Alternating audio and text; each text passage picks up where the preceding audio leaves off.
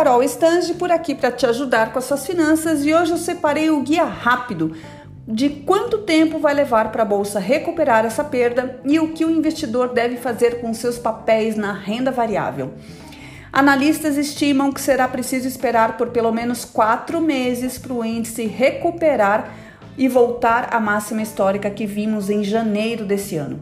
Pois é, o ano de 2019 foi marcado por todos anunciando a morte da renda fixa e as orientações para que o investidor arriscasse um pouco mais na renda variável eram lei. Na selva das redes sociais, vimos até influencer indicando colocar a reserva de emergência em FIIs, fundos imobiliários. E em menos de dois meses, a pandemia do coronavírus e o choque do petróleo fizeram o índice Ibovespa recuar para os 72 mil pontos fazendo com que a perda das últimas semanas fosse maior do que os ganhos acumulados em todo o ano de 2019. Um ponto importante sobre o qual os investidores precisam entender é que o Ibovespa desce de elevador e sobe de escadinha. Uma queda desse tamanho até agora precisa de mais de 60% de alta para se recuperar. A matemática é simples. Se você tem 100 reais e perde 30% disso, fica com 70 reais. Mas se você recupera 30% em cima desses 70, o resultado serão 91 reais. Para você chegar aos 100 reais que tinha antes, precisaria ganhar 42%.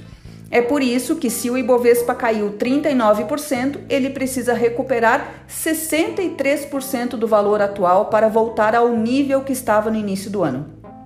Os analistas concordam que é difícil afirmar, mas considerando momentos do passado, quando surgiram a SARS e MERS, o mercado voltou ao patamar em que estava antes da queda em três ou quatro meses. A previsão é de que a vacina para o coronavírus seja descoberta em meados de maio.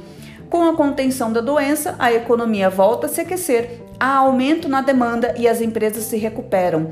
Esse cenário se concretizando, espera-se que em junho desse ano o Ibovespa volte ao mesmo patamar em que estava antes do carnaval. Para quem já está na bolsa, a recomendação dos especialistas é de manter seus papéis para não realizar o prejuízo. Em poucas e raras situações, como a de extrema angústia psicológica, é que recomenda-se resgatar os papéis. Afinal, nem toda decisão é matemática.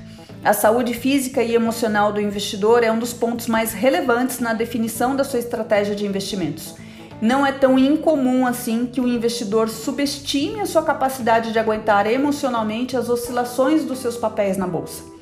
E para quem quer aproveitar a baixa para entrar, os especialistas concordam que agora é um bom momento de compra, já que os ativos estão mais baratos e tendem a subir no médio prazo mas a sugestão é de que as aquisições sejam feitas aos poucos, como em três ou quatro vezes diferentes, a cada quinzena ou mês, por exemplo.